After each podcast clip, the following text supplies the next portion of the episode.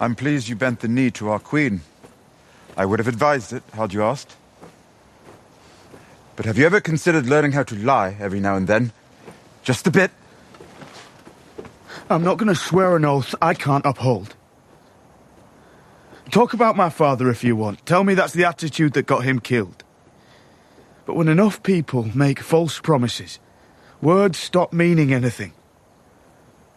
Then there are no more answers, only better and better lies. And lies won't help us in this fight.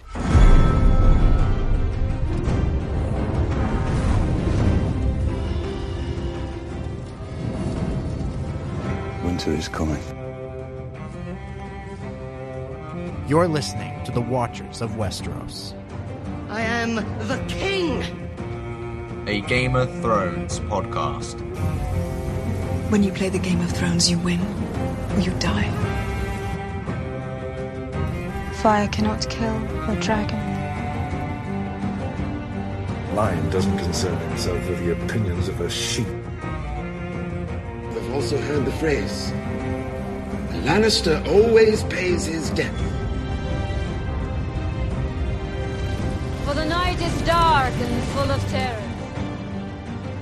What good is power if you cannot protect the ones you love? We can avenge them. Hello, everybody. Welcome back to the Watchers of Westeros, Game of Thrones podcast. We are here to discuss the season seven finale. This is the last season finale. This is the last season finale. I mean, yes, there's another season, but the, the last episode of that will be the series finale. This is just the last season finale. This is the last time where we are going to discuss an episode that ends a season. From here on out, it's it's just uh, it's it's the end game. This is this is it. This is the last time we get to to talk about a season finale, and uh, what a season finale it was!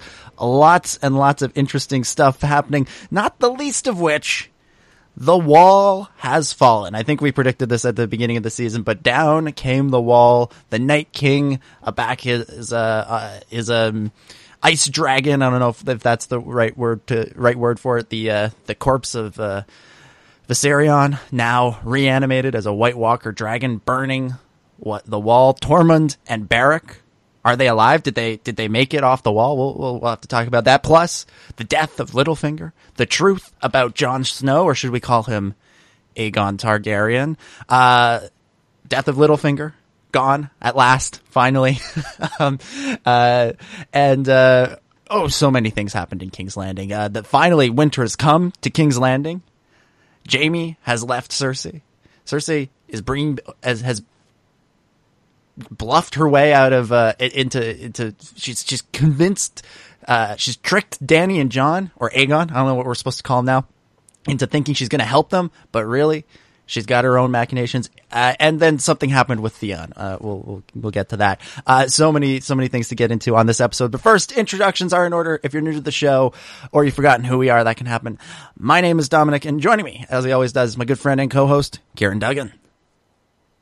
Hello, hello again, everybody. And I have to say, when you were listing all of the things that have happened in this episode, I think you best described it last week as it's like a mini movie. I mean, this the runtime itself was as, as long as a movie, mm-hmm. and it feels like, in a way, you could almost just have it as a package on its own.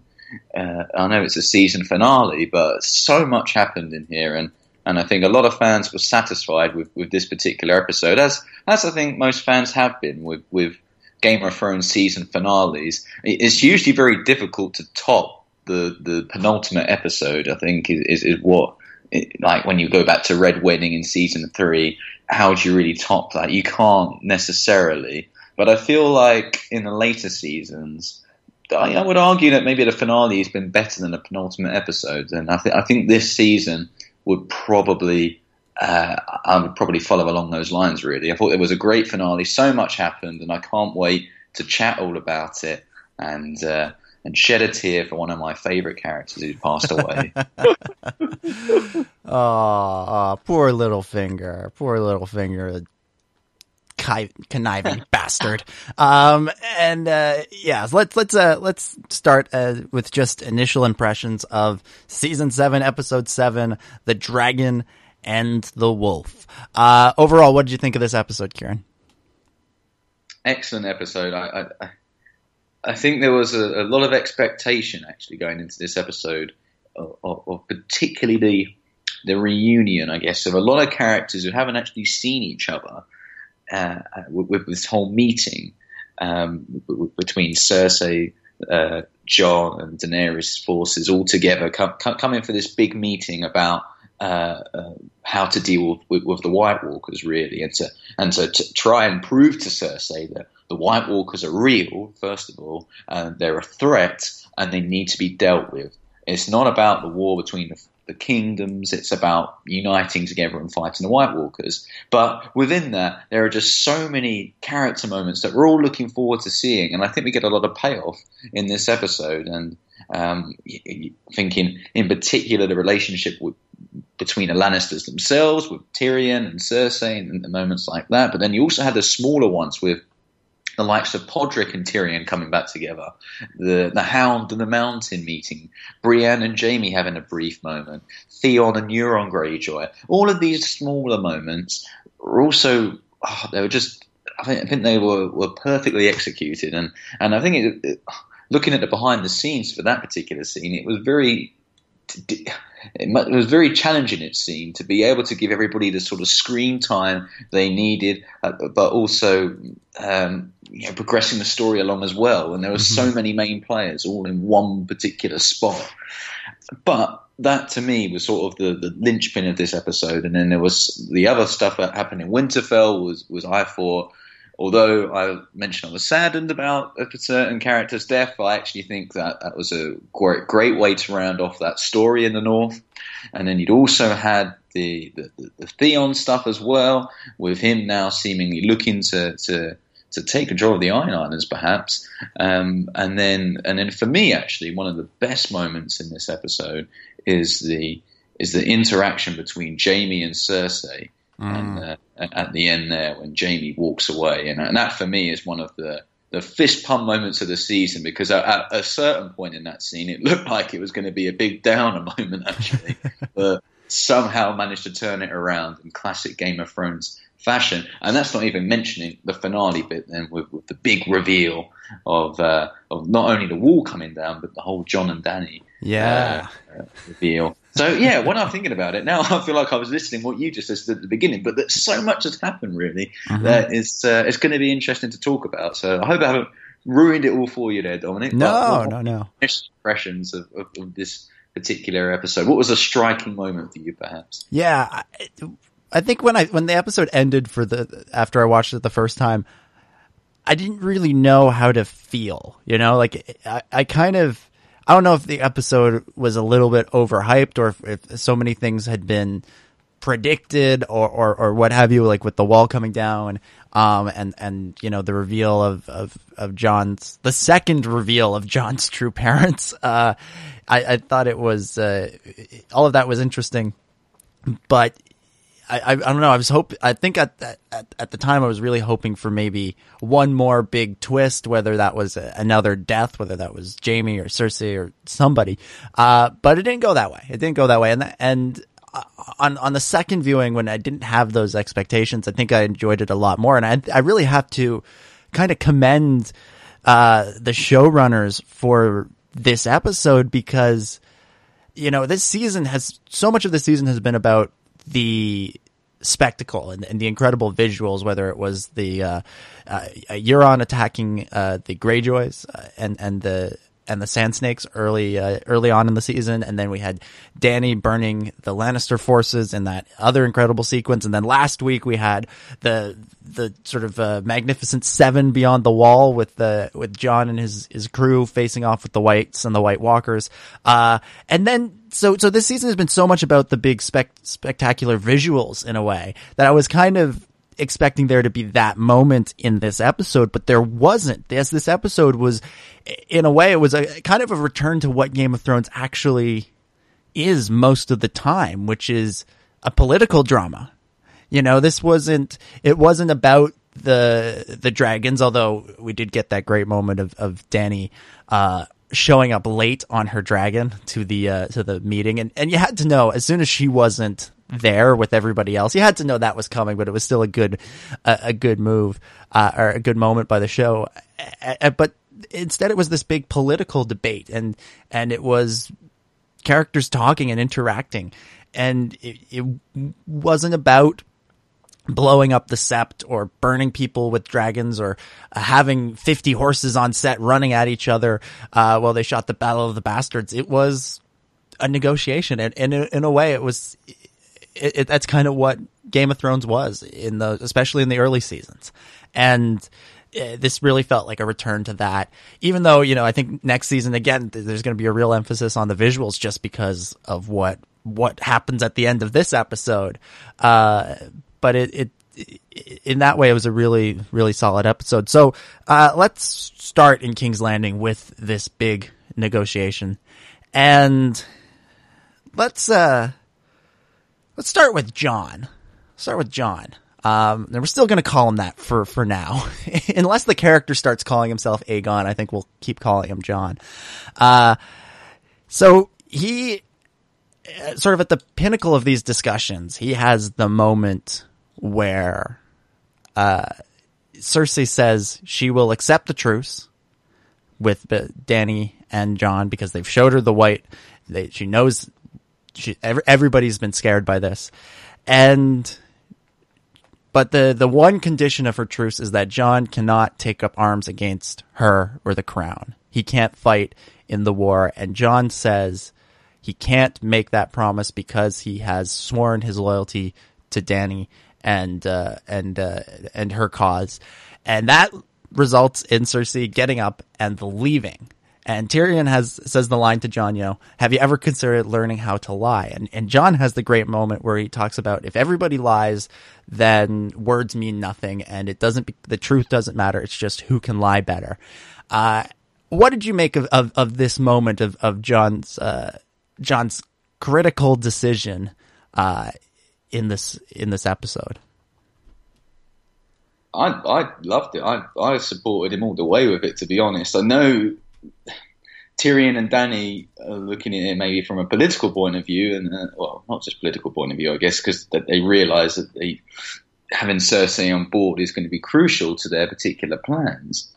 But isn't this what Jon's all about? Isn't that his personality, though? He is perhaps some people would say he's foolish, but one of the reasons that fans are so endeared to his character is because he is as honourable as well, not his father, as we now know, but of his relative. Ned Stark. Mm-hmm. And I think somebody that Jon's always admired, and somebody who we've always admired is Ned Stark, and and I think Jon really has followed that. And although it, we are going to be then be concerned thinking, well, does that mean that Jon's fate will be the similar? to Ned Stark? Well, I think their character trajectories took different paths. In the in the first instance, that Jon came back to life after he was killed, because that was uh, you know you could argue that one of the reasons that he was killed as Lord Commander was because of that sort of philosophy that he had. Mm-hmm. Uh, but I think in this instance, he has just pledged his services, or so quote unquote, as people keep calling it here, bent the knee figuratively at least, to, mm-hmm. to Daenerys. And would it not be seen as a bit of a betrayal to then just say, "Oh yeah, we'll go along with Cersei"? And and he makes a good point of, well, what words do you trust then if if you just continue to lie? And I and I, and I think in that regard. I sort of backed Jon a little bit here, and he mm-hmm. was being forced into making that agreement really because of in a way, I still think it was Cersei could have budged a little bit more than she did, mm-hmm. um, because she's still all about what happens after this. She is a little bit when we were talking about Littlefinger earlier in the season when he was like, "Well, the dead could defeat the living, in which case all our you know, troubles come to an end, or life will win out." And I think that's the sort of philosophy that Cersei's looking at, which is, yeah, life's going to win out. What happens then? She's all about what happens after that, and and and I think that's why uh, Jon got pushed into that particular position. So for me personally, I back Jon all the way.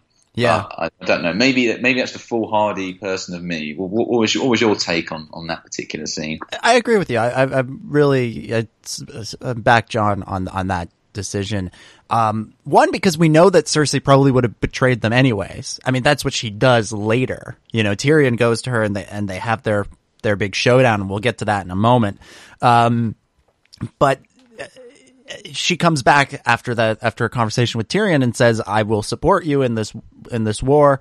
Um, and then we find out later that no, no, she's not actually going to send her troops north. She's going to let uh, Jon and Dany fight the white the White Walkers on their own, and then deal with whoever wins that fight.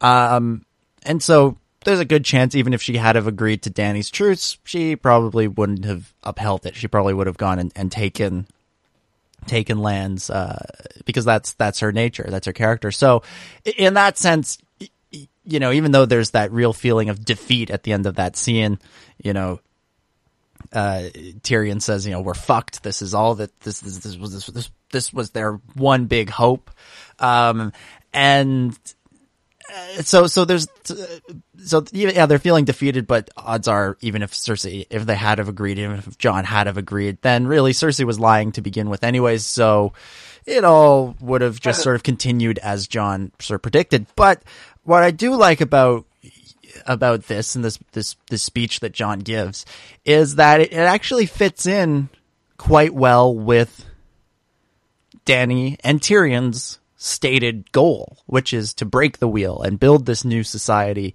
that is not the not like what we've seen for seven seasons of Game of Thrones. It, it's a it's it's a better society, a, a society where there is you know peace and, and prosperity and they've broke where they would break the wheel and and in a way it's kind of ironic that you know the two people who are first to criticize Jon for making this decision are Tyrion and Dany because we just had we just watched them last episode have a conversation about what does it mean to break the wheel and Jon lying to Cersei in that scene would have just continued the wheel spinning uh, and so I, I, that I think was a really um, a really important scene, and and you know it's a uh, there's a little behind the scenes tidbit on that scene. Um, uh, Liam Cunningham, who plays Davos, was interviewed by Variety, and he revealed that they actually shot uh, that scene the day after the U.S. election,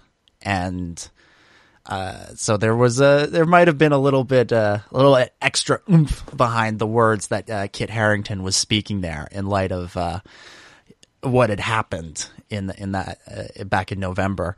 Uh, so yeah, so I, I I'm fully uh, on board with Jon Snow like you well, like it, you. It, the other minor thing with that as well is I'm sure by the time Jon was speaking, Euron Greyjoy had left the meeting, had he not? which would have meant that Cersei's yeah. plan was already in action, regardless of what Jon was going to say. Yeah, and because she was going to go and pick up the forces. So. yeah, exactly, exactly. So, which you know, I get that you know it, it Cersei's the ultimate schemer and, and all of that. The fact that that Euron leaving was all a ploy. I, I kind of liked the scene better when it was just Euron actually being scared of the White Walkers. I thought that was a really cool moment. And, and then when it's revealed later, no, no, he's going to pick up the Golden Company. It was sort of like, oh, that, uh, that, that kind of took away from, kind of took away from that, that earlier moment of seeing this guy who is insane. Like, let's be real about Euron. He is insane. Uh, and he's, like you said, he's been all over the world. He's seen all these incredible things. And this is the first thing that terrifies him. I thought that was a, that was a pretty powerful moment to have him basically walk out like that. Um, but yeah, I hadn't thought of it that way. That it, it actually showed that no, Cersei's plan was already in effect. So even even if Jon had have lied, it it wouldn't it wouldn't have helped anybody. They would have all walked away from that meeting feeling good, and then realized probably by let's say season eight, episode two, that uh, things hadn't worked out the way they had hoped.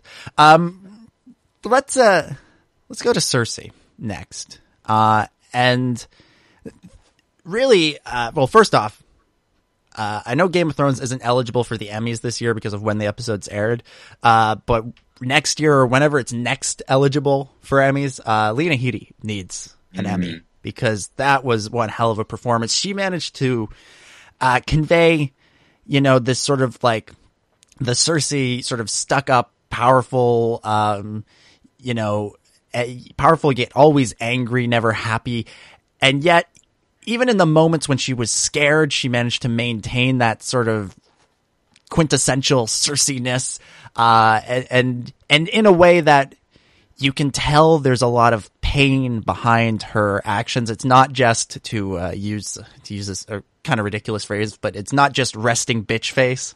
It's like actual. You can see that there's actual pain behind her constant scowl. So uh, yeah, really, uh, Lena Headey needs an Emmy for uh, this episode. But uh, let's let's talk about what Cersei actually do- does in this episode because she clearly believes in the threat. That's not the question anymore. But she doesn't she doesn't want to be a team player. Should we be surprised by this uh, this turn for Cersei? Not really, particularly now she's pregnant. Mm. I feel that she's sort of taking on the Tywin school of thought now. A dynasty lasting a thousand years. It's carrying the name on. The child is going to further the Lannister name. Why get involved in this particular war at this stage when clearly the odds are stacked against them? Her, her, like you mentioned earlier, Cersei's belief is, well, look, let's let Jon and Dany deal with it, because even if they lose, they'll probably cut up a lot of their forces, and then we'll see what happens. But if there's a chance that they can win, then we'll just deal with whoever's left, and that's going to be her. Um, that's going to be her scheme, I guess, from this point onwards. I, I, there's a part of me that wanted her to side with them and think that this could actually be something that changes their mind. Yeah. The more I think about it, the more I'm just not surprised. I mean, what we've seen of her this season, yeah. she really is becoming a mad queen. She is losing the plot. And when we think of some of the striking moments with her character this season, um, learning about how to, to kill the dragons, uh-huh. um, the way she treat she treated uh, the, the, the Dornish, you know, the, Mar- uh, the Martells. I mean, um, I, I, I, sort of feel like um, she's gone a bit crazy, and even her so-called alliance with Euron Greyjoy in itself is just a bit bizarre. Um, the fact that she's sort of promising him the the chance to marry her, which we just know is never going to happen. but the other big thing is just yeah. her relationship with Jaime in this whole season, and and we'll come on to the whole Jaime stuff later. But I sort of think just gradually this season she's become more distant, more isolated, and, and I don't think she really is thinking straight. I wonder if Cersei of season one or two would have necessarily gone along this route, but Cersei as queen, she wants to retain her power. She's waited too long for this, and, mm-hmm. and I don't think she wants to let anything stop her. Um, and even whatever Tyrion and Cersei discussed, because we don't really know what was uh, what was it that sort of changed her mind, I guess. Um, uh, loosely pretended to change her mind, um, but I, I, sort of think it was was it something that we could ever buy as an audience member? I'm not really sure. Um, what, what, about yourself though? Did did you sort of feel that you know Cersei was actually going to become a team player in this moment when particularly when Tyrion came back or was this something that just is never really it, it was your mind? It was one of those things I think I was hoping might happen just because I thought that would be would be interesting and it would be uh you know it would be a, a nice thing to have happened. Uh and I think you, you know I think Game of Thrones was sort of playing on uh sort of the cultural uh, in, in, in popular culture, often you know the evil queen becomes pregnant and that melts her heart, kind of thing. And I think Game of Thrones was kind of playing off of that because it was when Tyrion realized that she was pregnant that he was able to convince her to join the fight. Convince, you know, in, in air quotes there. Uh, and in reality, that's not really Cersei's character. That doesn't really, you know, she would do anything to protect her children.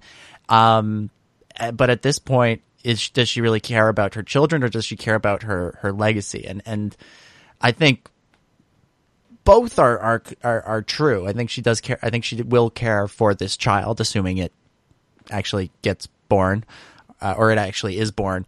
Um, uh, so I, I do think that, but I also can see how, you know, not committing to this fight um, is a way for her to, in, in her own twisted way, she thinks she's protecting this child and protecting this child's right to the future. And yeah, like you said, it's it's Tywin esque. It's it's preserving um, the uh, the family legacy. That's what it's all about. Uh, more than working wor- worrying about what's best for the world. And and so I, I it, it, was one of those things. I, I I think for a moment it may have tricked me into thinking, okay, this could uh this could this could happen. This could she could actually join the fight.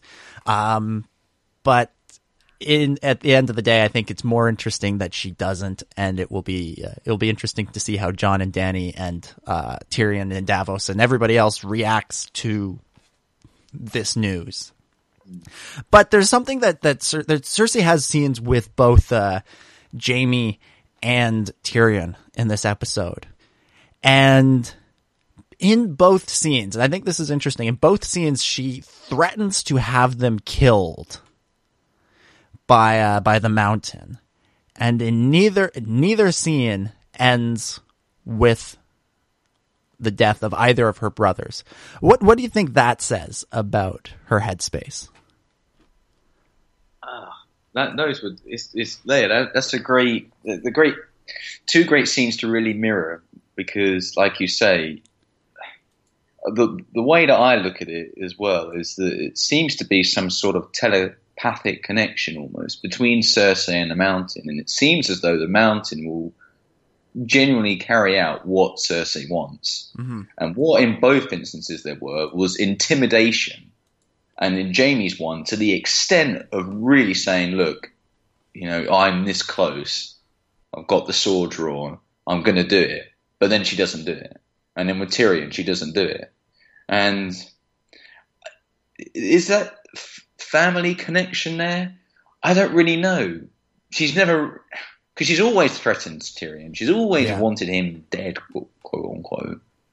But she's never done it though, has she? Mm-hmm. Even when she was growing up, she never. She could have done. I'm sure she could have found a way to do it. And um, you know, it was Tywin who ordered the execution of Tyrion, not Cersei in season four, even though Tyrion, uh, Cersei blamed Tyrion. And I think she was pretty. Which, she was. Pr- is not true, by the way. Yes, she did find out, but it, I think she was pretty happy with. Uh, uh, oh yeah, with the fact that he was going to be killed for that. Yeah, but I, don't know what what I am trying to think. I'm struggling to think what has changed in particular with Tyrion. As far as Jaime goes, I'm not surprised um, because I think Jaime is still one of the only people in the world that she loves. But what maybe that tells you is that there is perhaps a connection with Tyrion that we didn't really think or know about. Mm-hmm. Or, or maybe something under the surface. I don't really know how to describe the Tyrion moment, unless unless it's just a political gambit, and she thinks, well, if I kill Tyrion, I'm killing the hand of the Queen. Am I bringing war to the, to King's Landing? I don't know. What, what, what's yeah. your view on that? Particularly that's, with Tyrion. That's the question, right? Is it a political move? Is is she so smart politically that she realizes she can't kill Tyrion and expect there to be peace, uh, or or not even peace. Um, that's the wrong word for for um for Dany and Jon to leave her alone so that she can enact her plans. Um, so I think that I think that was the big. I think that's the big, uh, the big question whether it's that or whether it is there is actually some sort of familial love under all of that twisted, uh, all of those twist, all that twisted relationship. I tend to lean lean towards the the the um the former. I think it, it is a political move. I I think she understands that situation, and you know I I think like you said, the whole Euron Greyjoy thing was that's that's that's the key to all of this is that if that really happened the way she said it happened that he was uh, that he was going to go and pick up the golden company no matter what um, then i think everything that she does in this episode from that point on, except letting Jaime go, is political, and it's it's a pretty uh, it's a pretty shrewd strategy. It's pretty good. Um, although I suspect it will backfire in her face because of the you know army of zombies coming to kill everybody. Uh, but I, I do think it was political. Uh, let, let's talk a little bit about the her scene with Jaime there because finally Jaime ends this uh, toxic relationship that they have had since before the series began, their entire life. Um, what did you make of, of that moment where he, he finally walks away?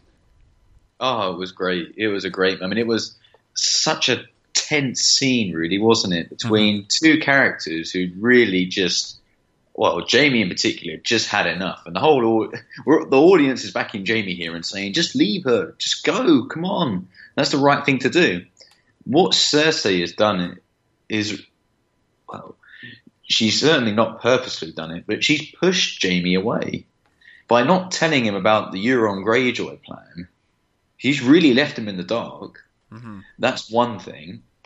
The other thing with Jaime is that he's now had the experience of uh, uh, sort of full experience of understanding what the hell is going on here uh, on the ground at a practical level. He's seen the army of the dead, and he believes what Jon and Dany are saying. Mm-hmm. In part, I imagine, because before he would have said, I don't believe in dragons, and yet when he's gone out on the battlefield, he knows what damage these dragons can because mm-hmm. And Cersei hasn't seen that yet. She yeah. hasn't yet seen that. Oh, she's yeah. seen she, and she's used wildfire, so I mean, she's probably, oh, come on, let's have a dragon come this way then. I want to control one. yeah. I feel like she's damage and destruction. Cersei and Jaime is the complete opposite at this stage because what what is the dead going to do? It's going to cause death and destruction. Um, and to Cersei, it's all good because it'll be to her enemies, but to Jaime, it's like, no, this is ex- this is an existential crisis here. And he, and the best, one of the better lines is when he, he, he says, um, he says, well, either we just leave the dead to come here and we all die, or we wait for Jon and Dany to win and then they come down and kill us all. and it's like, yeah, that is that is where they're at. Mm-hmm. Um, uh, but then, of course, Cersei talks about the whole Golden Company, and, and it just I think at that point he's like, no, I just can't I can't believe any more of these lies. And if you if you don't trust me, then ha- and, and I've trusted you as well. For Jaime's point of view, I've trusted you the whole way here. Uh-huh. And now this is what happens. And then I think what what sort of thought could be going through his head at that point? Maybe what Brienne had said. You know, you yeah. got to tell you got to tell the Queen. And he's like, well, what can I say? Um, and because he, he, feels like he's trusted her to to such an extent now. Yeah. And uh, that was it. It was the the straw that broke the camel's back. And my God, was it a tense moment? But go on, Dominic. What's your take on that scene in particular? Yeah. Well, it really is. It's the culmination of Jaime's journey on, on in, in on the show that really began, I think, in season three, uh, during his scenes with Brienne after he lost his hand, because you know Jaime. The, the character of Jaime in those first two seasons, he seems to really enjoy war. He seems to enjoy fighting and, and, and, and all of that. And then he he he loses his ability to do that and is forced to sort of reconsider his life and, and everything that he has done. Uh, the good, like killing the Mad King, and the bad, uh, everything he'd done with Cersei or pushing Bran out a window, uh, all, all, of those things. And he had stuck by Cersei because of loyalty. Uh, and I think the moment where Brienne says fuck loyalty to him and he's sort of shocked by her of all people saying fuck loyalty. Uh, and I think it's, it, I think he was really, he, he understood that the real threat is to the north and that there's no way for them to win because he's, like you said, he's seen the, uh, the realities of the dragons up close and, uh, and, if, if he has to go out there and f- face that again, he may not survive. And, um, where am I going with this? he, uh, he, this is a character who, yeah, his, his loyalty is what has kept him from taking action before. And now that he is being openly mocked and, and, and made fun of for believing in this lie, which everybody else seems to believe in. Um, and uh, he, and, and that the right thing is not going to be done. He realizes now that the right thing is never going to be done by Cersei.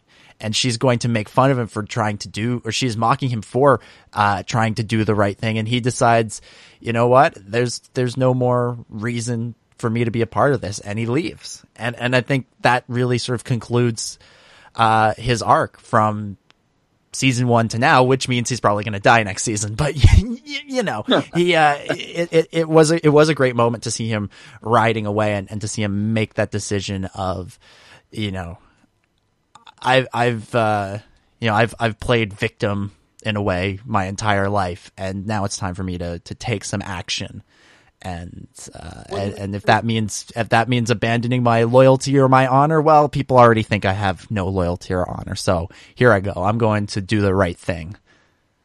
Well, that's the type of character that he really had had become. I, I felt mm-hmm. by the start of season seven. Yeah, and which it made just, it weird it that it made pushed. it weird that he kept sticking by her side throughout this season. Like this was one of those moments we've been I've been waiting for since like episode two. I was like, when is Jaime going to realize it's time to go. Well, he stuck out like a sore thumb, didn't he, at that meeting? Because mm-hmm. of all the players there, sort of, if you were going to say who should be on whose side, you know, you're sort of like, Jaime, why are you on Cersei's team here? You should be with Jon and Dany. Yeah. You're those guys now. You're with Tyrion and, and the rest of them. Mm-hmm. Uh, but it's just taken certain characters to push him in that direction. If you think about the meeting with Tyrion, yep. the, the, the, the meeting with Olenna to then reveal that it wasn't actually Tyrion that killed Joffrey, it was her. And then the Euron Greyjoy alliance, and finally, really, like you said, the Brienne stuff, and, and over the course of the season, every interaction with Cersei, I feel like has just sort of the loyalty has simmered down to such a lower level mm-hmm. that it really, like you said, it was a culmination by the end, and and this was it. And my God, was it good! Yeah. But I have to ask you the question: Did you think at any moment that Jaime was going to die? Um, I thought it was more likely that he was going to die than Tyrion. Mm-hmm. I thought that might have been really that would have been the final um the, the final nail in the coffin, so to speak, for Cersei of you know, uh, or for any chance of Cersei being a good guy. Uh, not that there really is any chance of that, but I think if she had have actually killed Jaime, then it, then she would have gone full Mad Queen there.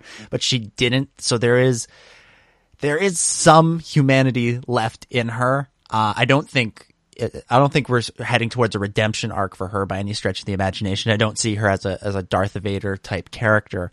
Um, uh, but it, it, does show that underneath it all, she does actually still care for Jaime a little bit. Not enough to do anything about it. Her other emotions and her other, uh, you know, her, her drive for power and her desires for power, uh, over, over, overpower her, uh, her, her caring for Jaime. But it, it does exist. A little kernel of it still exists. So when she falls, it, there will still be a, you know, she is a tragic character. She she truly truly is a, a tragic character. You know, this is somebody who whose whole life, she, for so long in her life, she was bossed around by powerful men. She was never allowed to live up to her full potential uh, uh, uh, during her early life because of her gender. It was you know, for totally arbitrary reasons that she wasn't able to rise to the same heights as Tywin or she wasn't able to be trained in, in some of those, so some of those things. And so that it built up this incredible resentment and she found, you know, she found some refuge from that in her relationship with her brother and then later in her children, but all of her children were taken from her. Uh, she, she was uh, abused her entire life by emotionally by her father, uh, physically uh, by her husband and her brother. We needn't forget that. Um, and uh, and she lost everything. And once she had lost, you know, her children, the one things that she sort of could cling to, that was when she just sort of embraced embraced the pain and, and used that as a as a means. She went full dark side. She used her anger and her hate and her pain to take power uh, in uh, in last season's finale, and that's what's been driving her since then. And you know, there is the there is maybe a little kernel of, of light somewhere in her, but it, it she's gone full evil. But it's she wasn't born evil. Nobody's born evil. She was uh, she was uh, molded that way by uh, the people around her and her circumstances in life and and the society. And and in a way, in a way, Cersei should be on Team Dany You know, she should be fighting for what Dany is fighting for, building this new world and and and breaking the wheel that really crushed Cersei in her early life. Uh, and uh, and it's she's a tragic character. And she's a she's an evil character. Don't get me wrong, but she's a tragic one too. When you also look at that's, that's why Euron Greyjoy is almost a personification. You could argue everything that Cersei should be hating. Yeah, he's obnoxious. He thinks he's the bee's knees, and if he became married with Cersei, he'd want to take control and, and, and be the dominant figure in that sort of relationship. And Cersei is sort of like you say, she's gone through that with her father and her husband, and, and it's sort of like, why do you want to be with this guy? Uh, why do you, and, and, and I think, like you say, it's interesting then because it shows that she's sort of embraced power. Power's her driving force. And it's interesting actually that once she's lost her children, that's when she becomes the most powerful person in Westeros in, in one sort of perspective um, because she becomes queen. Mm-hmm. Uh, and, and, you and could you could argue you could even argue you could even argue that her um she was kind of you know her children in a way were a means to an ends for her. Um, at least uh, Joffrey was at, at the beginning, and Tommen was at the end. Of you know, she wanted them she she so wanted power that at times she was trying to manipulate them and use them um and and it was uh it was tragic but still she she does I do believe she truly loved her children I mean she was willing to uh, sacrifice Tommen during the Battle of the Blackwater so that he wouldn't have to endure whatever Stannis would put him through. Um, she loved Myrcella. Nobody can uh, nobody can take that away from her. But uh, you know, again, a, a, tragic character who, uh, even though she loved her children, she was so blinded by her drive for power and and you know her inability to take power herself, and so she had to use her children in that way. And and again, not a, not a good character. Nobody is um nobody's pardoning Cersei for what she did, um, but there is a you know you, you can't help but feel bad for this character in a way uh, for for everything that she's been through. I mean, and, and like will get more tragic as I don't think that child will be born. Yeah, yeah, and, and that may be uh, that that may be just another uh, another uh, another moment for Cersei where it just the the world and uh, that she lives in is, is against her. And like I said, it, it, in a way, it, it makes more sense for her to have uh, to she her her ideology in a way. It's it's kind of funny. Her ideology is is is probably pretty similar to Dany's, but she they're they're just they're just different enough that they wind up being mortal enemies. It's it's kind of weird that way. Um, speaking of Dany, let's talk about her in this episode. I was surprised at how passive Dany is in this episode. Like this season has really been hers. This is re- season has really been about uh, you know, Daenerys Targaryen coming to Westeros and beginning her quest for the Iron Throne in earnest. And yet in the finale, she is, of our main characters, she is perhaps the least impactful of all of them. She doesn't really do much at the meeting. She has her grand entrance, but she doesn't do much there. Uh, it's Tyrion who goes to, it's Jon who kind of blows it. it's Tyrion who goes to try and save it. And then, um, uh, that was kind of it. She didn't really factor into the meeting as much as I thought she would, and she didn't really, she didn't really even factor into this episode as much as I thought she would. This episode was so much more about, about Jon really, and that I found a little bit surprising given how this season has gone. Did that surprise you at all? It did a little bit, but I don't know. Would I have been more interested in learning what Dany had to say in that meeting than somebody like Jon? I think Jon has become, you know, the, the fact of the matter is, has Jon been down south either? you know, it's, it's a new experience for him as it is for Daenerys. Mhm. What was surprising, perhaps, is the fact that Daenerys is the Dragon Queen. She's supposed to be the number one rival to Cersei in that extent. And when you looked at the grand entrance, it seemed like, here we go, this is going to be Dany's show, show of strength. But you were right, she didn't really say much in the meeting. And I think, based on what I've seen some of the behind the scenes stuff, for Dany, the interesting part in that meeting was to learn what about um, how Cersei was going to react to everything. Really, that was what she was doing. She was perhaps being the passive uh, leader in that respect because she wanted to learn and, and listen to what Cersei had to say. She's never met Cersei before. She's heard a lot about her. Um, but then you've had the likes of Tyrion who've interacted with Cersei constantly, of course, his, his brother, um, and, and, and, and Jon has I don't know if Jon. I think he must have done when she came to Winterfell.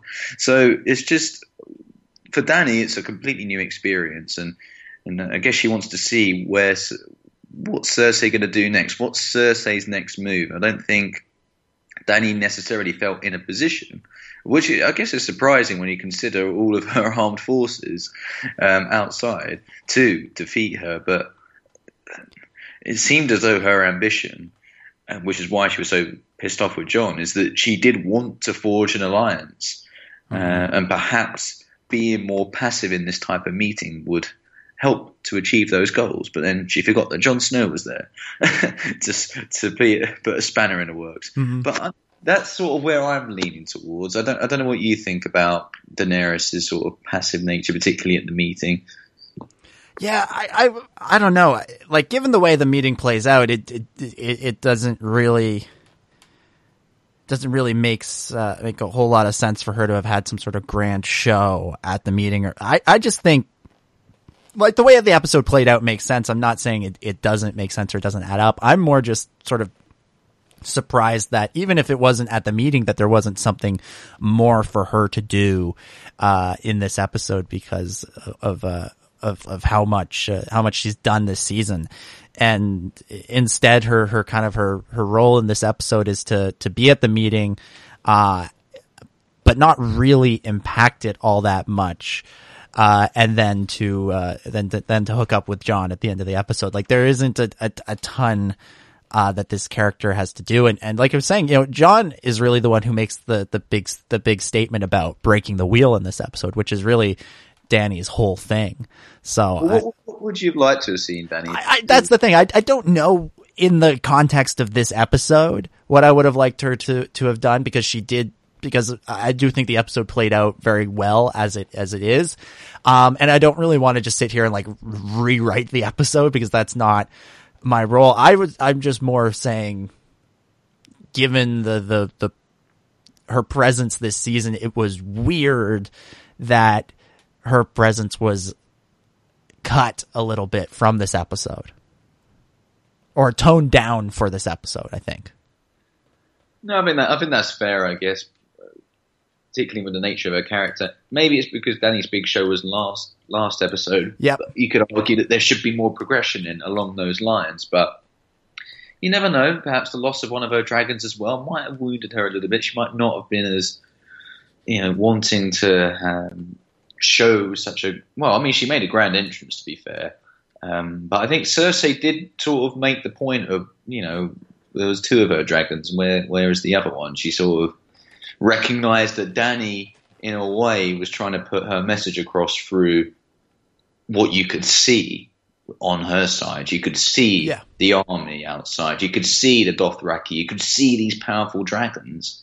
Um, and and it's uh, you know Cersei had to sort of tone it down to to be you know not fearful or impressed as clearly uh, uh, many of the other players at that meeting were. I, I do I do see your point. It was maybe a bit odd, but I don't really know what else I would have Yeah. wanted to see do. Yeah, in in the context of this episode, like Jon has always been the guy really pushing for the um uh, pushing for all of the, the for everybody to pay attention to the White Walkers. Tyrion, it makes more sense for Tyrion to go and face up with face his family. I think that's kind of the that we, those are the relation those are the the scenes we've been waiting for in a way uh, ever since he shot Tywin.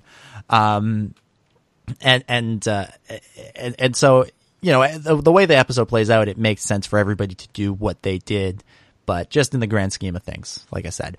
Um, so uh, before we wrap up the uh, King's Landing stuff, let's take a, a, moment and go through some of these sort of the, the smaller reunions that we got in this episode. And uh, one thing I've been I've been kind of critical of this season is that sometimes these smaller reunions don't get given the uh, the weight that they uh, they deserve. And you know, I think back to Tyrion's reunion with Jaime earlier this season, which really isn't a small reunion, but it was kind of played off as if it was a small reunion back a couple episodes ago. But we got a couple in in, in this episode. So, uh, ja- uh not Jaime, uh, Tyrion, Podrick, and Bronn back together again uh, that and, and, now kind of on opposing sides. Uh, but that was a sort of a fun, a, a fun little scene. Uh, I liked Tyrion's uh, little uh, remark of "Here we all are, the heroes of Blackwater, of the Battle of the Blackwater," um, and you know, trying to buy uh, Bronn off, and Bronn talking about how he's really, you know, he's really looking out for himself. I thought that was a, a fun reunion. Um, the Hound and and Brienne, that was probably uh, probably my favorite. Uh, seeing those two, uh, sort of, kind of, uh, kind of apologize to each other and, and then sort of bond over their mutual respect and caring for Arya.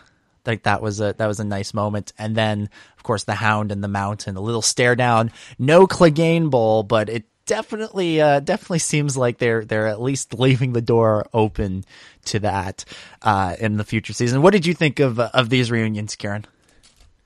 I thought they were great. Uh, the, yeah, the Brienne and, and, the Hound meeting does certainly stand out. Really, um, you sort of forgot that these characters hadn't seen each other since since she killed him.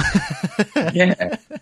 Well, exactly. I mean, because I think it's weird with the crossover, isn't it? Because of the the Hound with the Brotherhood, and yet because of Jon Snow sort of seeing to be that character that binds many of these other characters together, I sort of forgot. Oh yeah, well Brienne was with Jon, but now oh, she's not with Jon, and then the Hound was with Jon. So yeah, they all came together, and um, that was not one that I actually thought about. Uh, I thought about Brienne and Jaime and the Hound and the Mountain, but I didn't think of those two characters for some odd reason. Mm-hmm. The other thing I really liked about the meeting was some of, as I said earlier, the nuances. One of the moments that stood out to me actually was when that yeah, that white sort of rushed at Cersei, and she was caught a little bit in a fright, I would say. Mm-hmm. Um, and then they start demonstrating that this thing can't die. What's the first thing that Qyburn yes. goes along and picks up that arm and he's like, "Ooh, I wonder what I could do with this." And it yeah. just, I love that. He's a little bit crazy, and but he's not really afraid either. He was one of the few people that was on Cersei's team that was like, "Yeah, I'm just going to walk over and see what what I can do with this." Um, I don't know. Could we see something with that, or do you just think it was something to sort of pique his curiosity, but nothing's really going to happen? Um anything is possible. I, I mean, I, I, I, we've seen Qyburn's been kind of interested in zombies for a while now. I mean, the mountain is basically a zombie at this point. Um, so I did love, like I said, I, I love that he went over and picked it up and was fascinated by it. So I, I wouldn't be surprised if he, um, even if he figured something out in next season and and tells Cersei and Cersei's like, "Well, I will keep this information to myself just in case." Um, and then the question would be, how would that information make its way to uh, make its way north? Uh, but it, it's definitely it definitely leaves that door open if that's something what they want to explore, and I, I hope they do because uh, Qyburn's a pretty interesting character and a pretty fun character. So to to have uh, have him investigating the zombies, the whites, um, would be pretty cool. Um, what one other little moment, which was between Euron and Theon, or maybe yeah. just Euron in general in this whole scene before he walks off. Seems to try to be the center of attention again, doesn't he? Yeah, yeah. He's like he, he doesn't want he doesn't want to let uh, Theon forget um, that uh, he's in he's in he's almost like he's trying to prove his uh, position of power there. Like he he almost like he's proving his worth to being there for for being there and you know reminding everybody of his power. Like the, the there's a great like 10 minute 10 15 minute behind the scenes uh feature about this scene And the actor who plays Euron basically says, yeah, you know, like it, it's really weird for me to be here because you know I'm the new kid on the block, and all of these other guys I've been watching them on TV for six or seven seasons, and it's almost like Euron as a character kind of maybe felt the same way because you know this whole war has been going on for so long, so he's it's almost like he's proving his worth that he should be there because he has this sort of key ally of of, of Dany and uh, and Theon captured and and um, all, you know just sort of putting some political pressure uh, or throwing in some pressure to uh, to this scene. I, I, did love that during that whole time when he was speaking, everyone was sort of on the same page and was like, "Just shut up and sit down." Yeah, it got to the point where even Cersei was like, "Just sit down. Don't need you talking anymore." Um, yeah, I think that's a good. I, I did watch that uh, documentary. I sort of forgot about that little part actually when he does say, "Yeah, that's." Uh, he is proving his worth as, as the character, and, and and then it sort of stems from the from the actor himself. But yeah, I, I think you summed it up well with the, the, the main little reunions that, that, that, were really nice, and I did, I did like the Podrick Tyrion moment yes. as well. The two of them on their own, I thought that that was quite nice because you, you again you forget that these characters have been through so much, and, and I loved. Uh, great moment. Yeah, I loved Bronn's line too. you can suck his magic cock later, but uh, we gotta we gotta get going. Um, so since you since you brought up Euron and Theon, why don't we go to that next, and then we'll get to, to Littlefinger and, and the and the Stark girls uh, in in a little bit. But um, this Theon scene between Theon and Jon. I, and all of the Theon stuff, really, I feel like this needed to happen a couple episodes ago.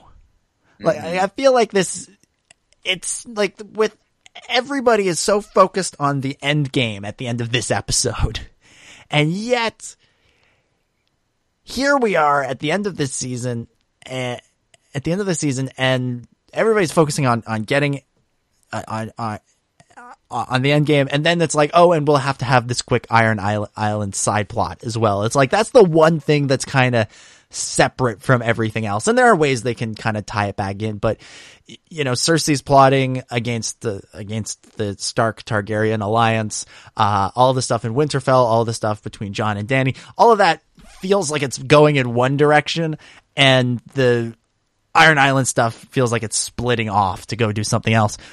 But um, I did love the scene that we got between um, uh, I did love that we got the scene between between Jon and Theon, where they where Theon sort of asks Jon for advice, and and they have this um this weird sort of moment because they did grow up as basically brothers, um, and so it was nice to have them kind of reconnect a little bit. And yeah, and Jon says, you know, I can't forgive you for everything, but for what what I can.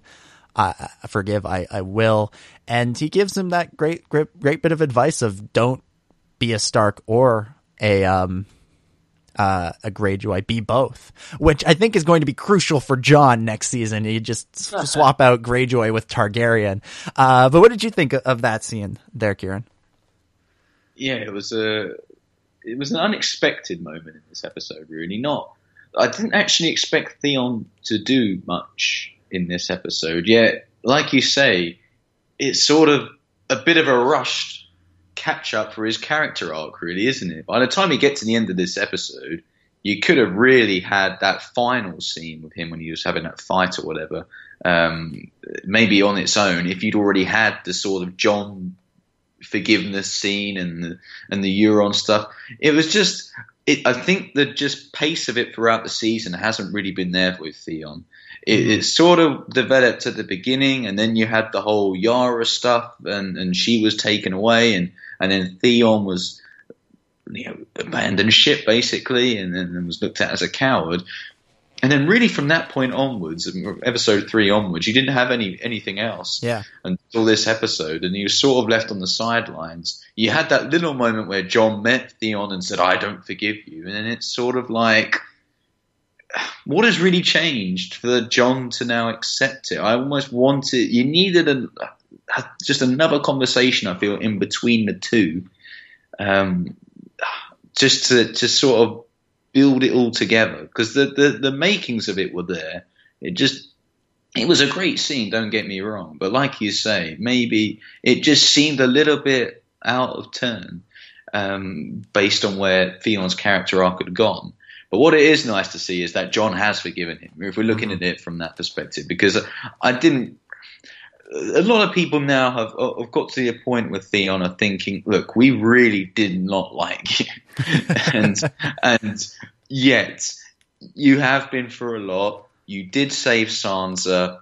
And now, by by the time I think season six was rolling along towards the end, a lot of people were on the side of, well, now let's get we want Theon to have a redemption story. Let's let's give him another chance. And yet, in this season, it was always being met with Euron either saying you're worthless, you're never going to live up to it, or you'd had the likes of Jon saying I'm never going to forgive you, and and now this was the the one shining moment in Theon's story this season of of, of, of a little bit of progression towards that redemption yeah. story. Would you reckon that that's a fair assessment to make? I think so. Um, it was it was it felt weird and out of place in this particular episode, but um, with the exception of the fight, which we'll get to in a second. But I, I, everything else about Theon in this episode, I really liked, even if it was weird and out of place. Because Theon's another tragic character. He's a character that, uh, you know, he was taken from his family, and even though, yeah, um, I can't even remember his name, Balon Greyjoy. Yeah, Balon Greyjoy is a, is an asshole. Um, there's no doubt about that. Um, but even then, you know, being taken from your family and, and against your will, really, uh, and even though he was raised by a much better man in, in, Ned Stark, it still is not, it still can't be easy for that character. And he probably resented his situation. And as he talked about, he was never sure whether he should, should he be helping Robb or should he be helping Balon? And he made the wrong choice because of his true father being an abusive asshole. Uh, and that led to him betraying Robb and committing to sort of being a bad guy, and then being a bad guy got him tortured and and uh, mutilated and brutalized in, in horrific ways. Um, and he, he was, you know, you know, mentally destroyed, and he kind of ever since that, then he's been sort of trying to work his way out of that. But he, it's clear he has very severe PTSD from, as we talked about earlier on in the season when, when Euron had Yara. Um, and, and, all of, so all of these, he's been through this horrific story and, you know, this, this moment with, um, with Jon where he basically says, you know, you've kept, in, in a way, you, you, you may have ignored your uh, Stark side for a while, but it's never left you. You still have that. So embrace that and embrace uh, your heritage. You know, don't don't forget about your true family. Don't forget about Yara, who has always truly cared for you. Yara represents the best of the Iron Islands, whereas Euron represents the worst. And so Theon needs to to take, um, you know, the lessons that he learned from Ned Stark and use them to help his family and his people, his true family and his people, or his blood family and, and, and his people. And he goes off to, to do that and he stands up for Yara. The fight is weird. the fight is really weird. Um, but I do love when he kind of walks out into the sea at the end there and he kind of falls to his knees. It, it, reminded me a bit of the, um, sort of the, the, the, the, the the scene where Euron is is declared king and he's sort of thrown underwater by the the priest and um the the the lines are something like you know he he will be reborn. And I feel like it's a it's a similar th- scene for Theon where he's in a way in a, a, metaphorical way he's being reborn as as a new character. This is the real turning point for him and, and now he's going to go and save Yara. Yeah I, it, that that is uh, one of the questions I was about to ask is, do you think this? So, is it going to be that he does just saves Yara, or could it even push him to become the new king? No, I don't know. I, I don't think that. I think he believes in much in the same way that I think Jon believes in Dany and Tyrion believes in Dany. I think Theon believes in Yara, and I don't think he wants to be king. And I, I, I you know, the whole thing the scene the scene is I think similar intentionally to this to the t- scene where um, Euron is declared king because of the like reborn nature of it. Uh, but I think it's it's sort of the spiritual and and and uh, uh, uh, metaphorical rebirth, rebirth for Theon as somebody who is going to go out there and and do the right thing from here on in. Um, so yeah, yeah, the visual uh, similarities are there for the rebirth nature of it, but I don't think he's going to become king. I think he is out there to save Yara. And should Yara, if Yara should die, then maybe he would pick up that mantle and try and uh, bring her ideas forward into the into the new world. But I don't think he's he's out there to to do that to to uh, to take that from her unless uh, something tragic happens. So, uh, but yeah, the, I, I just want to say about the fight. Like the fight was pretty stupid. That was the worst part of this episode. It was like he, he's getting beat up by this Iron Islands guy that we don't really care about or, or know anything about, and so you have to know that that guy's gonna lose eventually. And of course, he loses because he's he tries to knee Theon in the groin and, you know, Theon's missing some stuff down there. Uh, and it's so confusing to that guy that he, um, that he loses the fight. And the- does Theon just kill him? And do they just leave his body there on the beach? Like, it, it so nobody gonna go down there and notice that there's just this random dead guy there. like, it's just, it was weirdly done. Like, nobody seems to, seems to think twice about that. Well, I mean, that's the Iron Islands way, I guess, isn't it? I guess. it would not surprise me if they just leave him there. Yeah. Do, I suppose. But well, who knows? Maybe, maybe you know that, that's another tragic character we'll never know about now. yeah, I don't know. I'm not super sympathetic to that guy. yeah, uh, their their plans for uh, what they were gonna do were not all that, uh, not all that noble. Um, all right, let's go to Winterfell. Let's go to Winterfell where we see uh, see the results of uh, this of the the plot from last week with with Arya and Sansa and everything going on there. And uh, we start. There's a scene between Sansa and Littlefinger where Littlefinger gets Sansa to play the game, you know, worst intentions, which is like that's the worst game ever. Like, I mean, Littlefinger's not even subtle anymore. He's just like, just imagine the worst thing that they're going to do and assume that they're going to do it. Like, fucking hell, man, come on. like, can you not be any? Can you not not be any more on the nose than that? That you're trying to turn these two against each other. Um, I will say, I think you got into my head last week with your whole idea of you know Arya wearing Littlefinger's face in a future episode. So I'm watching that scene, and I'm wondering, is Littlefinger already dead, and is this actually Arya?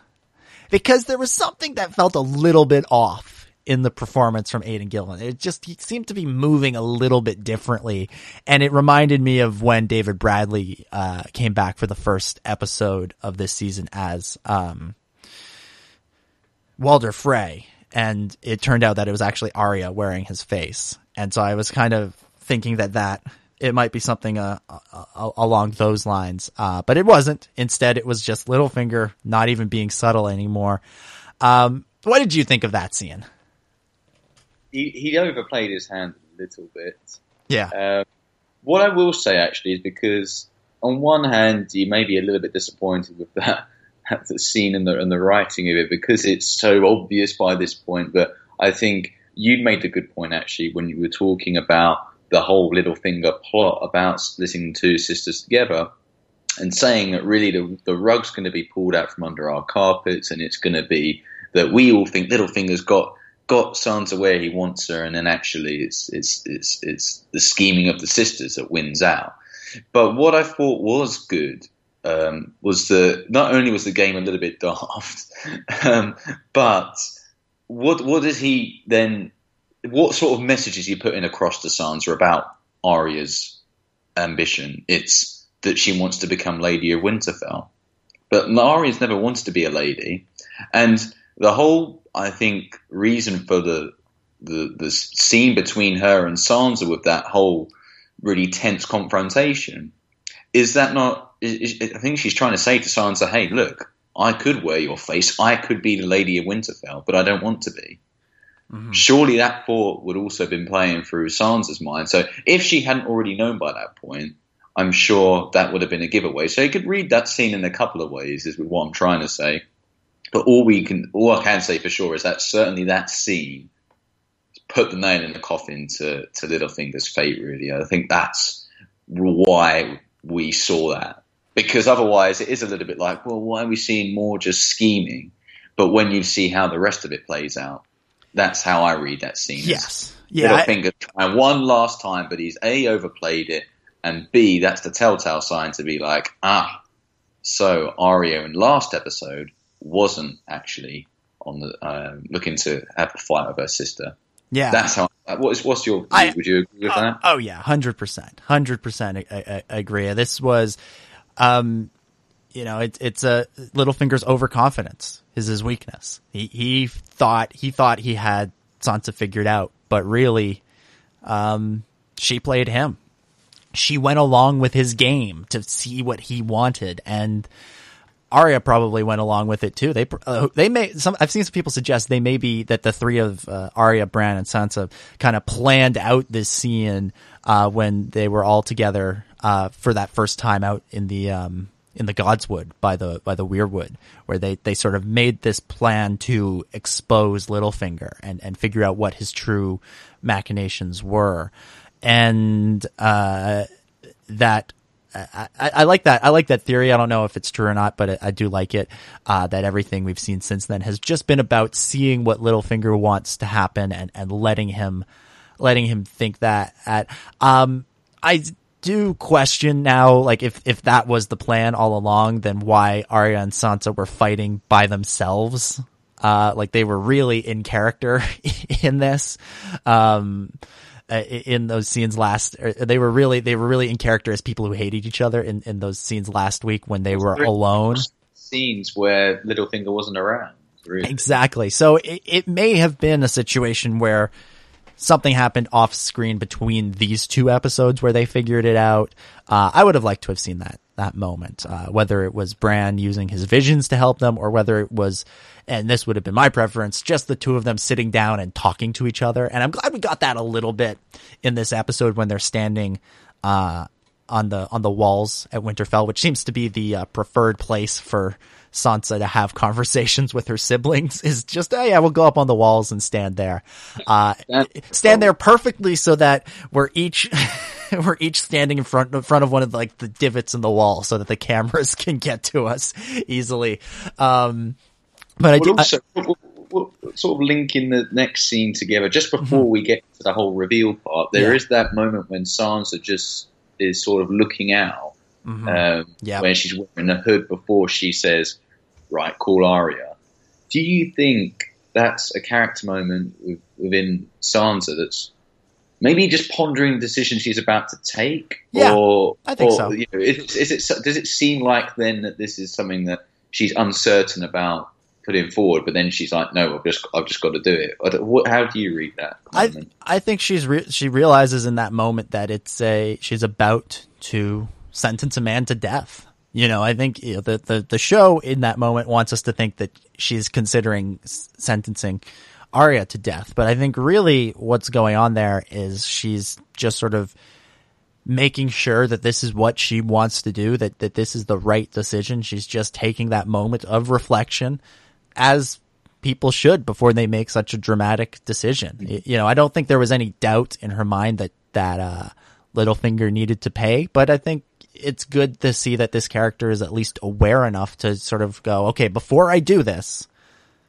is this what is this the right thing? Is this what I really want? And evidently, I, I she did. I thought it was interesting if I could compare that to Ramsay um, and how obviously she had no maybe she did have a moment of thinking, but it seemed like in that one it was just pure fury. If you're comparing yeah. it to perhaps you could argue what Ramsay did to Sansa was worse, but then when you look at everything between them, you you could argue in terms of, of what they've done to her and her family. Um, you know, and in a way, Littlefinger, as she says, is the one that sold him to the Boltons in the first place. So he should probably deserve as worse a death. But anyway, that's. Just, I just thought it was interesting because we didn't see that moment of reflection with Ramsay. Um, but I, I, guess it's just because of the physical pain as much as anything, and mental scarring that Ramsay did uh, yeah. more than Littlefinger. and it's just and it's also the the nature of the episode too you know this episode had a little bit t- more time to be reflective to give us this scene whereas battle of the bastards was really uh, you know so much you know that was sort of at the the tail end of that whole battle sequence it was was yeah. you know this there's just there was a little bit more time to breathe in this one uh, just from a purely uh, filmmaking side of things uh, but let's let's talk about the the uh, the reveal. You know, they they do the they do the whole you know the thing where they trick him into thinking that she's about to sentence Arya, and then she turns and looks at him and says, "Lord Baelish," and he begs for his life. Um, he tries to get uh, the Knights of the Vale to escort him back to the Eyrie. Nothing works. Nobody likes him. Uh, Bran uh, reveals some of his uh, his treacheries. Um, and it's what what's funny about that this scene to me is how how um, some things in a show like Game of Thrones we can accept no problems, and then other things cause me to go, or at least me, uh, to go, that was unrealistic. So I have no problem with an ice dragon burning down a uh, 10,000 or 20,000 foot uh, wall but when Bran is like using his visions to uh, accuse Littlefinger of things, I'm like, that is totally inadmissible. No court in their right mind would accept this evidence. You can't. He has no. He has no tangible proof. Even though we know he's right, there's no way that any any reasonable judge would accept this evidence. And you know, it's kind of it's kind of ridiculous that that that that sort of struck me as as weird in the scene because we are dealing with a show that has ice zombies and ice dragons and regular dragons and you know all of that stuff and magic and, and, and all of those crazy things and people being resurrected. But were you at all surprised that everybody just sort of just sort of accepts Bran's visions and lets uh let's and you uh, lets them accepts them as as evidence in that scene? Uh it's difficult because I'm I am with you on one part he's clearly shown that his power is real to Sansa and Arya. Mm-hmm. So have they managed to persuade? They could, could, in my mind, this whole this is all a plot. Littlefinger's the only one in that room that doesn't know what's going to happen. Is mm-hmm. what that suggests to me. I don't know why I'm, i feel that way, but somebody like Lord Royce and the Knights of the Vale, mm-hmm. they are still the Knights of the Vale are still technically loyal to the Littlefinger, are they not? But yeah. then none of them in that room seem surprised, you know? Yeah. Uh, Lord Royce should have been surprised nope, yeah. at hearing that Aunt, Aunt, Aunt, Lysa Arryn was killed because they'd had that whole trial where Littlefinger had said, no, it wasn't me, it was an accident. Yeah. Um, but I, I there think... was no like, there was no expression. Littlefinger actually looked at Lord Royce and you could see nothing, no no change in his expression. So to me, what that suggests is that what was said in that room was not the first time that anybody had heard that apart from Littlefinger. Well, That's just my personal point of view. I don't know. I don't know what you think. I think the other thing is that nobody likes Littlefinger. That you know? is also true, and, and, and, that they're willing. To, that everybody knows he's a jackass and he's a, a, a conniving bastard, uh, to use that phrase again. Uh, and, and so they just sort of if somebody if, if they're going to accept Bran's visions on face value about anybody, eh, it's probably him that they're going to accept them about. Uh, and so that that kind of uh, I think that's why I think that's part of the reason if if we have to think up an in universe reason why everybody just sort of went oh okay yeah we accept that Littlefinger's a, an asshole so we're going to kill him. Um, but it is it is about carry on. I was just I was just gonna move on to something else about Bran's visions. Uh, but sorry, if you have more to say on Littlefinger, do uh, do jump in. No, just a small bit about that whole scene when we were going into it. I sort of noticed it the second time, which is that I sort of thought it was a bit weird that the Knights of the Vale were all in there, and then I sort of thought, oh, actually, mate, it's possibly because it de- deceives Littlefinger. Mm-hmm. Um, if Arya is perceived as such a threat, you've got all these soldiers in here that will be able to stop her, even if she does do a yeah. ninja assassin thing. That's what I thought. It seems a bit odd, but it's almost a show of strength, like to really put on a show and say, "Hey, look, we're taking this very seriously. We know what you're capable of, Arya, so we're going to make sure we've got as many forces here as necessary. But anyway, and, and was just a side note. And it also works like for Littlefinger too. Like it, it, it, it totally puts him in a situation where none of his power will work because, you know, that we go back to season one you know, he realized he couldn't fight them. So he had to fuck them. You know, he, he couldn't, he, he, he's not somebody who could fight his way out of that scene. And so even if Arya weren't all ninja assassin, there's this room full of warriors who are nobody is going to believe him anymore. He's not going to be able to trick somebody or buy somebody off. Uh, everybody in that that scene in, in that room is loyal to Sansa and to the Starks, and they don't like him. So he he there's no there's no escape for him in that situation. And, and in a way, it's you know it's it's it's almost like the ultimate defeat. Not only does he die, but he dies powerless yeah. You know, Sansa takes away all of his power, and it's and it's a it's it's really you know it's a, it's a very sort of uh, fitting end for his story and a fitting uh, conclusion for their relationship. Uh, but let's talk a little bit more about Bran's visions because. It, I'm surprised, and maybe this is a casualty of just the fact that there's not enough episodes anymore. Um, but I'm a little bit surprised that everybody's just so accepting of Bran's visions. Like, there's not really any questioning of it. Um, there's the whole, uh, uh, as we talked about in this episode, there's, uh, you know, they don't really question it when it comes to Littlefinger. Jon seems to accept it right away when all he gets is a is a raven, uh, saying Bran saw this. So there's not even, you know, he he he hasn't even witnessed Bran using his powers the way Sansa and Arya have. Um, and then even when Sam comes in at the end, uh, and and they uh, and they talk about Jon, Jon's parentage, um, it's Sam sort of sort of like and John Bradley who plays Sam has the best uh does the best oh okay then faces of anybody who's acting these days. You know, it just you know when Bran says I'm the three eyed raven now, he goes sort of goes, oh okay, he's got that this great uh, great bit of acting uh, by that by that actor. Um, but he accepts Bran's visions pretty much right away, and so it'll be interesting next season when Bran actually has to reveal the truth about Jon to Jon and Dany, how they will react. Will they trust his visions? Um, and then again, this has always been the larger question, um, even before the truth about Jon's parents was known to us, the audience, when it was just a theory. Um, the question has always been, will, uh, you know, how will the rest of the kingdoms react to this news that Jon is actually the heir to the throne?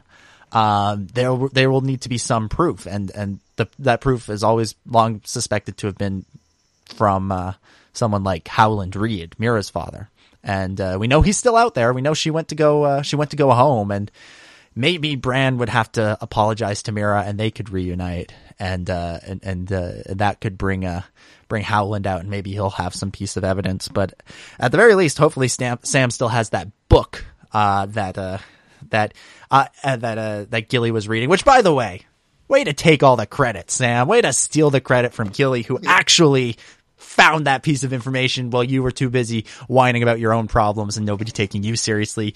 Nobody, you, you were mad that nobody was taking you seriously, so you didn't take Gilly seriously, and then you get to steal her, uh, her thunder. At the very least, he should have said Gilly found it in the book instead of just saying he found it. But come on, Sam, come on, man, step up your game. Not on, not on, Sam. um, all right. What's left? What's left? Uh, okay, so one of the things we talked about uh, a lot this season is whether the chemistry between Jon and Dany has been working.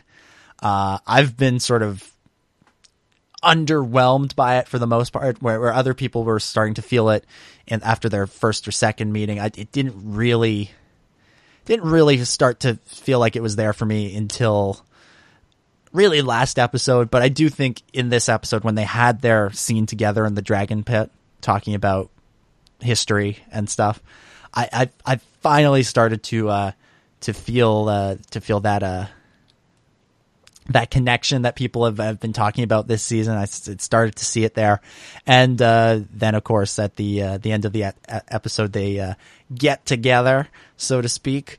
Um,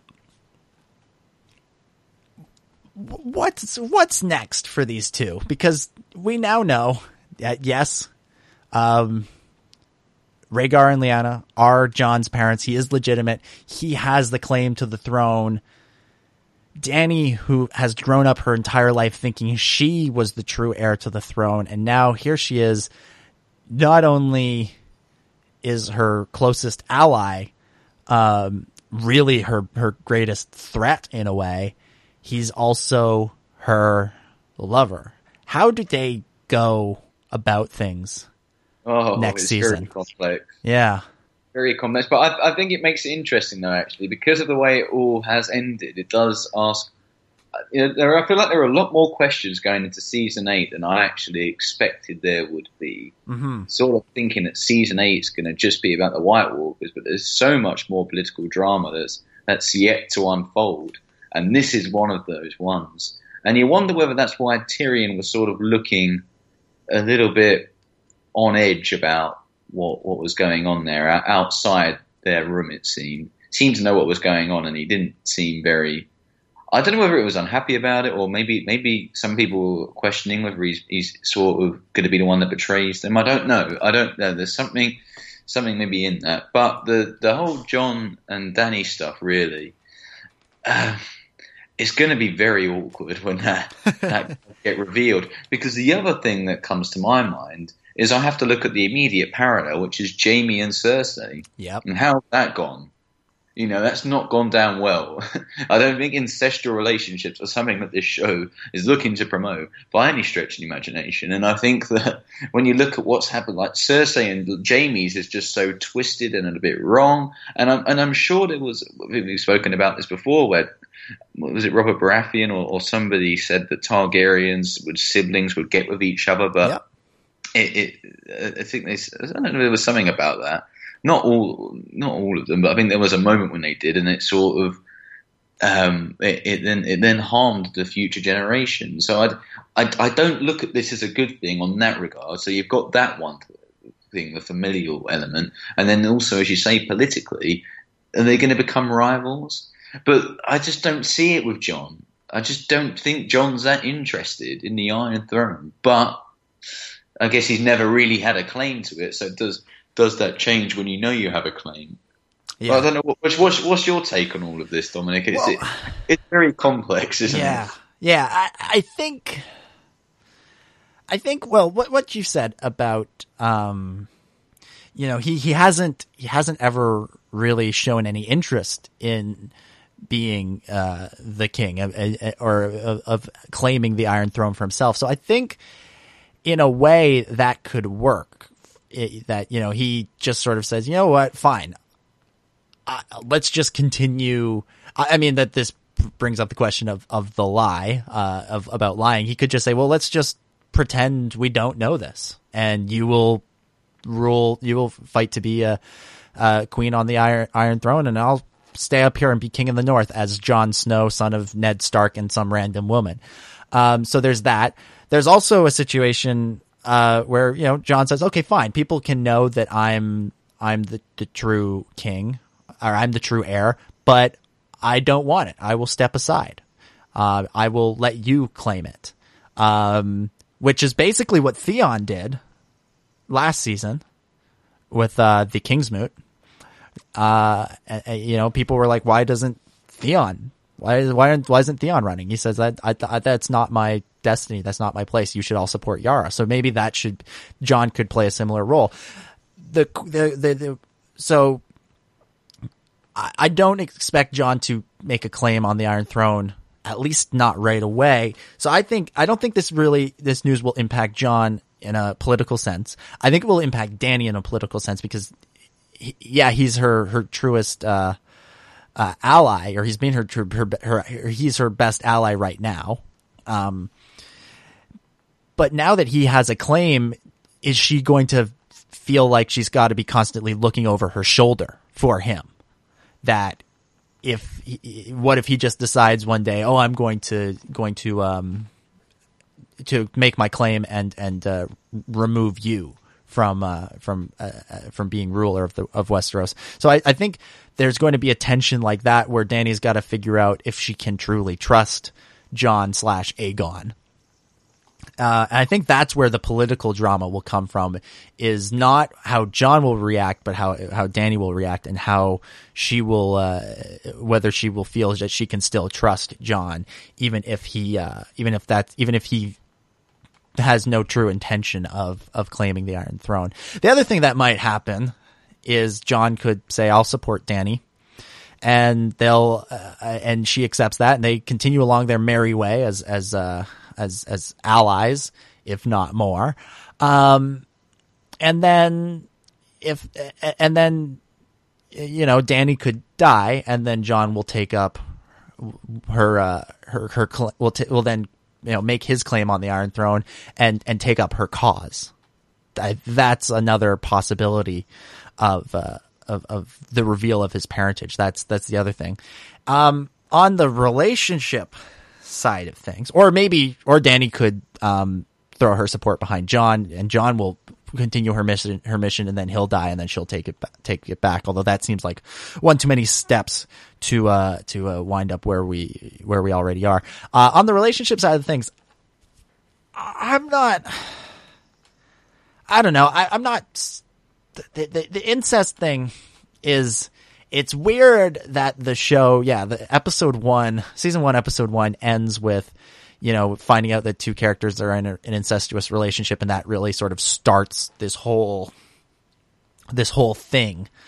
Um, and then here we are, season seven, episode seven, and it's like, well, incest is incest. What are you going to do? These two love each other. Um, and so like I think the relationship between Jon and Dany is a lot healthier than between Cersei and Jaime. It, it's one that you know these are people that came together as adults who didn't know each other as children. Uh, they didn't grow up together, so I don't know. It's it's it's a it's a little bit. It, it is odd that this is the direction the show has gone, considering where we started from.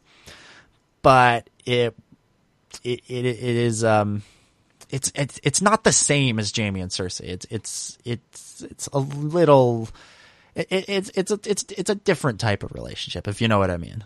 Yeah, no, I agree. Um, remains to be seen though what happens next. Yeah, uh, when they do find out, maybe maybe it will change the dynamics, but. A long way to go. Yeah. Well, having said that, not really. Only only six episodes left. yeah. Um, very quickly, uh, the fact that um, Jon's real name is Aegon, and um, Rhaegar already had another son named Aegon, who was one of the children that the Mountain killed. That's like either if it was Rhaegar's idea to name this kid Aegon, it's like, wow, you wanted two kids named Aegon. If it was Lyanna's idea, it's sort of like, well, that's a little bit tone deaf to name name your child after his other dead child. Uh, it's just it's it's a little bit weird that that that's the name that they went with. Although it is interesting. Um, uh, you know, book readers know, uh, know Aegon Targaryen, know Aegon Targa- Targaryen comes with some other, uh, connotations. Um, and finally, uh, before we wrap things up, uh, the wall comes down.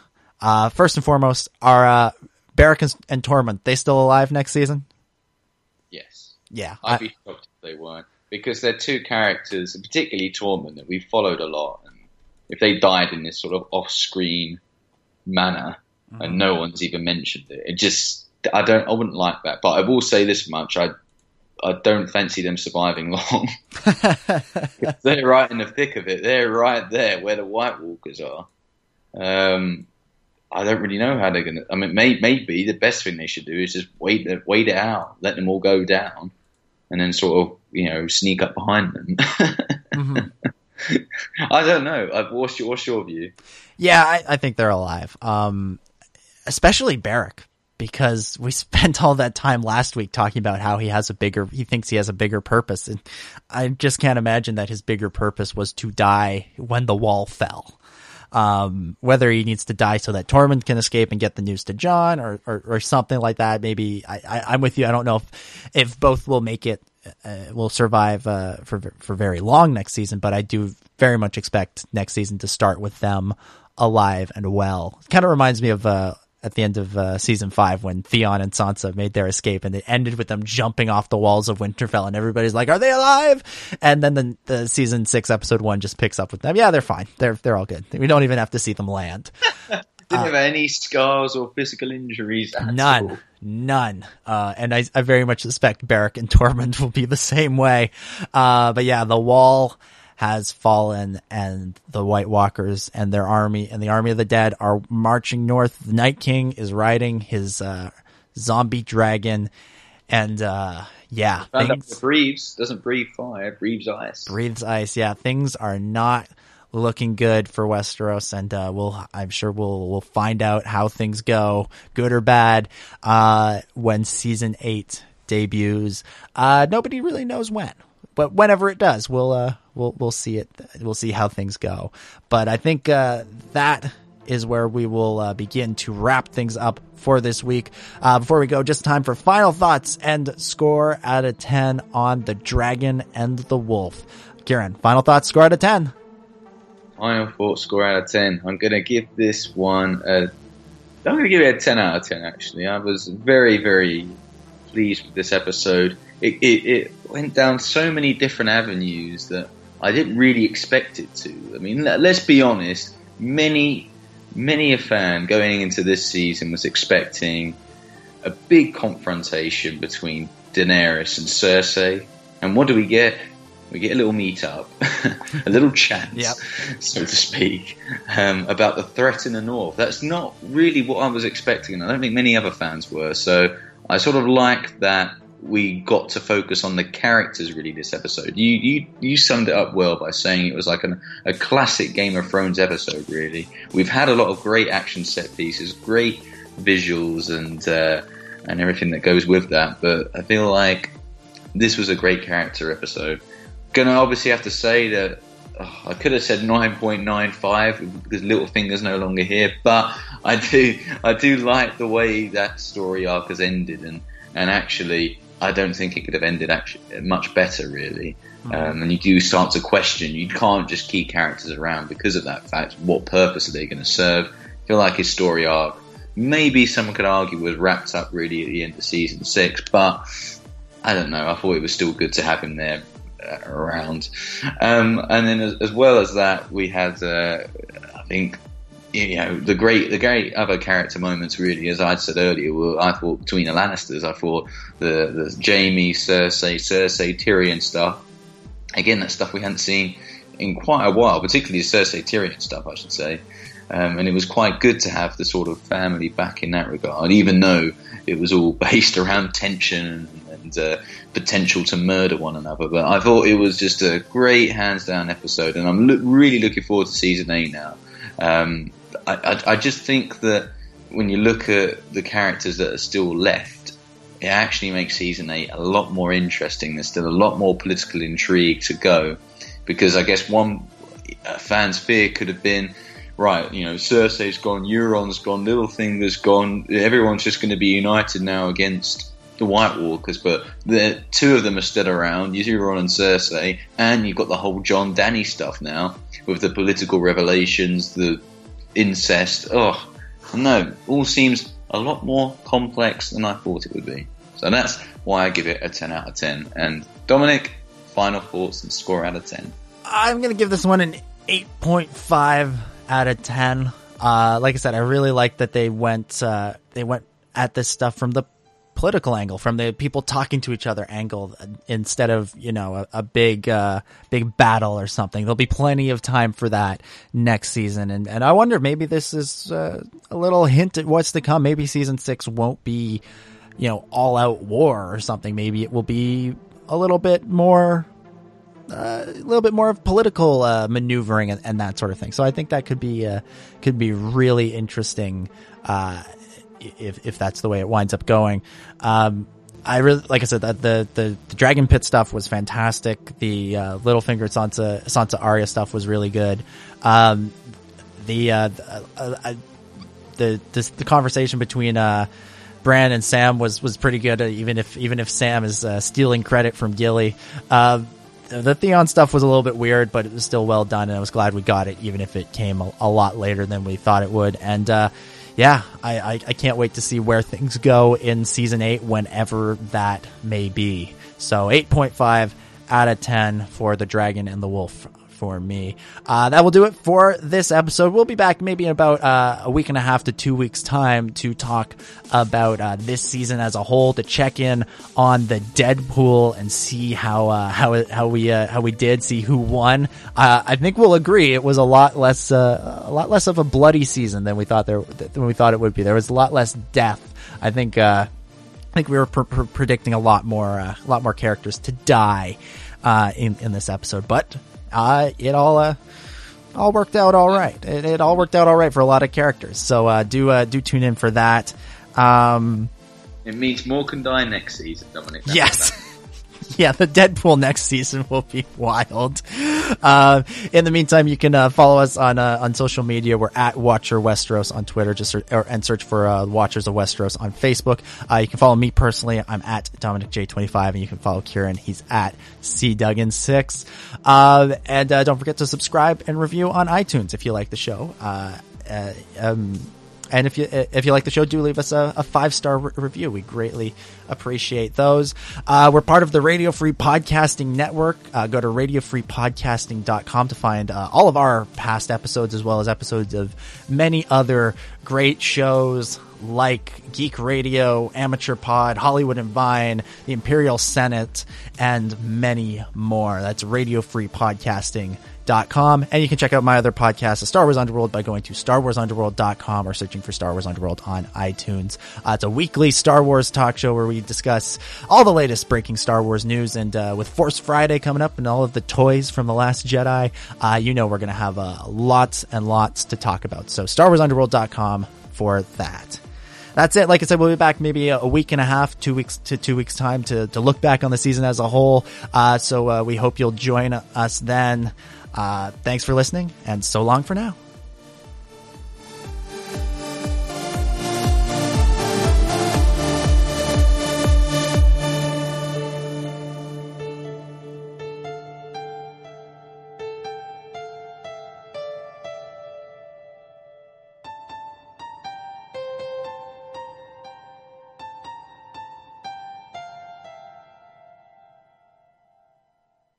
It's a wrap.